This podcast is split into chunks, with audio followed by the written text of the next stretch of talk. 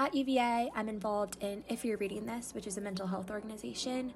TEDx UVA. I'm a part of fourth year trustees. So I'm, I'm in uh, a involved in sorority. Greek life. I'm I've a worked part in of two a, different uh, labs doing different at WUVA. psychology research. Um, I'm a new member educator. I'm involved with the, also uh, volunteer volunteer with the I'm Madison House. I do Adolescent two programs with them. I volunteer with this organization called a Seaville Tulips. I'm also I'm part of first year in players at hella SL group. Group. And I also, I guess, another I'm part of the research. I'm part of the Harmony society, I'm also society, women,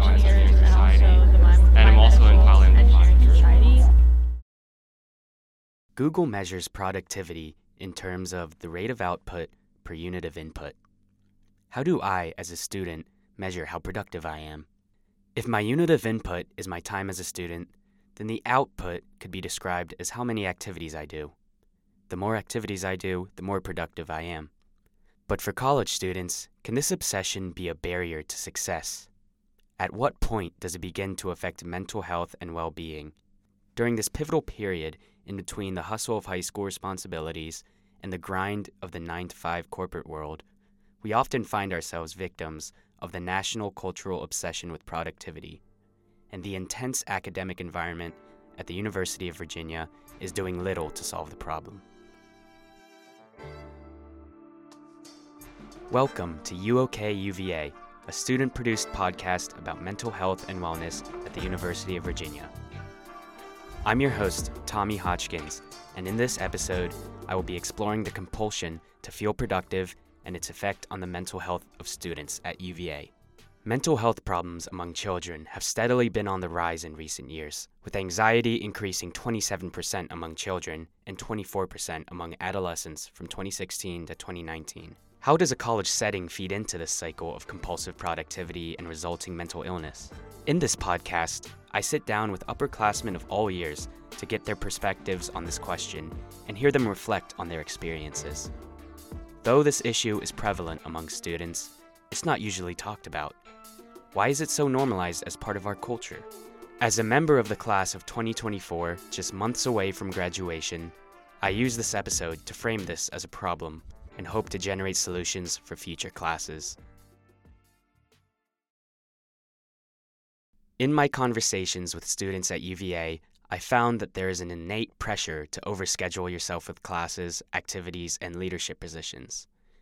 And for many, this stems from habits formed in high school. Teens who may feel pressure to get into a good college often fill their days with extracurriculars like intramural sports, tutoring, and music lessons.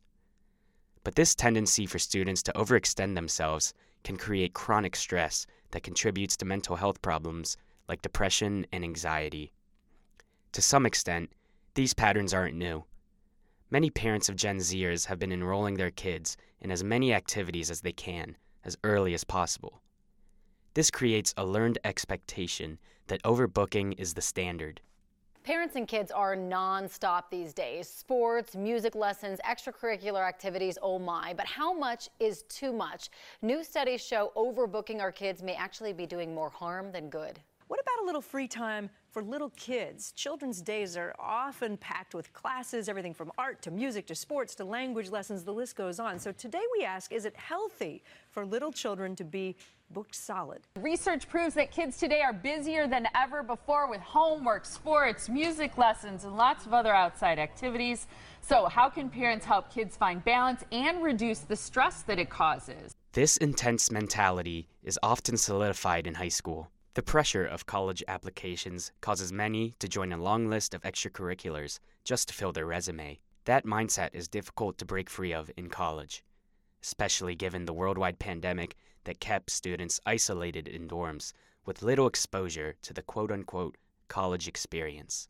Though the pandemic drastically shifted the trajectory of all college students' experiences, the class of 2024 may have been hit the hardest. With COVID 19 in full swing during my first year, students were forced to stay in dorms or even at home. Restrictions like limiting capacity to five people in a room and requiring students to get tested once a week were part of larger university efforts to slow the spread of the virus. Yet, these limitations made it difficult for first years to get involved and make UVA feel like home. Once restrictions began to lift, classes, social activities, and clubs became available for students to engage in and make up for lost time. Hi, my name is Gretchen. I'm a fourth year, and I'm double majoring in psychology and youth and social innovation. At UVA, I'm involved in If You're Reading This, which is a mental health organization, TEDx UVA. I'm a part of fourth year trustees. I'm in a sorority. I've worked in two different labs doing different psychology research, and I'm also a part of Who's Connected. Gretchen is known for being hardworking, motivated, and determined when it comes to her schoolwork. She gives her 100% to everyone she meets, whether she knows them or not. But above all else, she's warm, inviting, thoughtful, and always knows how to cheer up those around her. As a fourth year now, she's reflecting back on her last four years and thinking more about how she used to overload her schedule. She has learned strategies to handle all of her commitments. During her first year, like her peers, Gretchen had all online classes as a result of the pandemic, so she made it a priority to get as involved as possible as soon as she was able. Losing this precious time made her want to take every opportunity that was given to her. I was so excited. I had never had an in person class my entire first year. So, diving into second year, I was really excited to just get that classic college experience. Um, and I was excited to finally put like the faces to names I was seeing on my Zoom screen and interact with professors in person. So, I was definitely really excited for the school aspect, but I was also really excited for the social aspect to be meeting new people through different clubs and activities and taking advantage of everything that UVA had to offer me in person. Along with this excitement for the real college experience, Gretchen also felt overwhelmed. She felt compelled to fill every moment of her schedule. Yeah, I think there definitely was some pressure because we had lost out on that one year to try to join as much as possible. I also think I didn't realize how much time Zoom had taken out of the equation. Many students who are impacted by the pandemic feel similarly to Gretchen. The class of 2024 was plagued with this compulsion to be overproductive as a result of COVID, but these feelings also persist across the rest of the student body. This overload of activities and productivity isn't just found within those affected by COVID. Second year is a time when students are still involved in a lot of things related to their classes, but also starting to become more invested in extracurriculars. Balancing these commitments with free time can be hard and can lead to tough decisions on how to use this free time. Maybe it's similar, but I feel even productive like doing social activities um, to the extent that I feel like my drive to be productive almost comes from like a FOMO aspect and like like I feel like I feel like if I'm not like being super studious or if I'm not working out or if I'm not going out like I'm kind of I'm I'm missing out on what other people are doing or I'm I'm falling behind. So I think it's almost like a similar drive. That was Evan Bauer, a second year majoring in economics and foreign affairs. I feel like at UVA specifically, like there's definitely like a work hard, play hard culture, and like everyone is so driven to be productive and go out and do all these things. And I think that kind of the general culture definitely informs my um, personal need to be productive. I think if other people valued it less, I would probably value it less. And so I feel like my desire to do social activities and stuff like that is definitely shaped by other people's values, not only my own. The compulsion to feel productive in an environment where multiple kinds of productivity are valued can be harmful to a student's mental health. It can be a double edged sword, according to Evan, where there's a struggle to balance feelings of unproductiveness and feelings of burnout. I mean, I feel like I feel I get super anxious if I don't go to the gym enough, or if I if everyone else is going out and I'm sitting at home. Um, but also, I feel I feel like there's an inverse to that where like if I if I am too drawn into those things that I feel like I feel like burnt out and I get some um, anxiety out of that too. So the deadline to declare a major comes at the end of second year. This increases the pressure on students to decide which specific career paths they may pursue. When you reach fourth year and have some distance from second year, it's easy to reflect on the tendency to overcommit yourself to a slew of extracurriculars. It's also easy to recognize the lack of consideration for your own mental health. At the moment, though, it's easy to get carried away with all of your commitments at the expense of your mental health. I honestly think second year I was mainly just super excited and I the stuff I was joining I didn't have a leadership position in yet. Mm-hmm. I think now reflecting fourth year I didn't need to join as much. I think this year I might be a little bit overextended just because your the activities you join your first and second year. Gretchen highlights that your involvements don't necessarily have to align with what you want to do after college. Instead, they can give you positive relationships and help you grow. I guess TEDx UVA, which I love, is I'm like on the outreach committee, which is something different than I had done before. But I think that's kind of the club that I do for fun. It doesn't go mm-hmm. along with like a major specific thing I want to do in the future, but I think no matter what, it builds good skills and I've loved the people I've met. When asked about her overall takeaways from second year, Gretchen reflected on her efforts to attempt to assimilate to UVA. Like many others in her class, this happened later than normal. I feel like my biggest advice from second year, something that a lot of other grades that now are coming into UVA and didn't experience COVID, is just taking advantage of every opportunity that's given to you and attending all the UVA traditional things. I think mm-hmm. is really important and makes you feel like a part of the community. Whether it be a football game, lighting of the lawn, or Rotunda Sing, the strong sense of community at UVA is clear with these traditions. And for the class of 2024, second year was the time to take advantage of that. Second year meant stepping out of your comfort zone and embracing your community. It meant taking fun classes and trying out new clubs. With future internships so far in the distance, it's easy to put professional goals on the back burner. By third year, however, the clock is ticking. At this point, most students have a better sense of how to balance different opportunities and commitments. But the added stress of getting an internship and potential future job offer leaves many still caving to that pressure to overbook.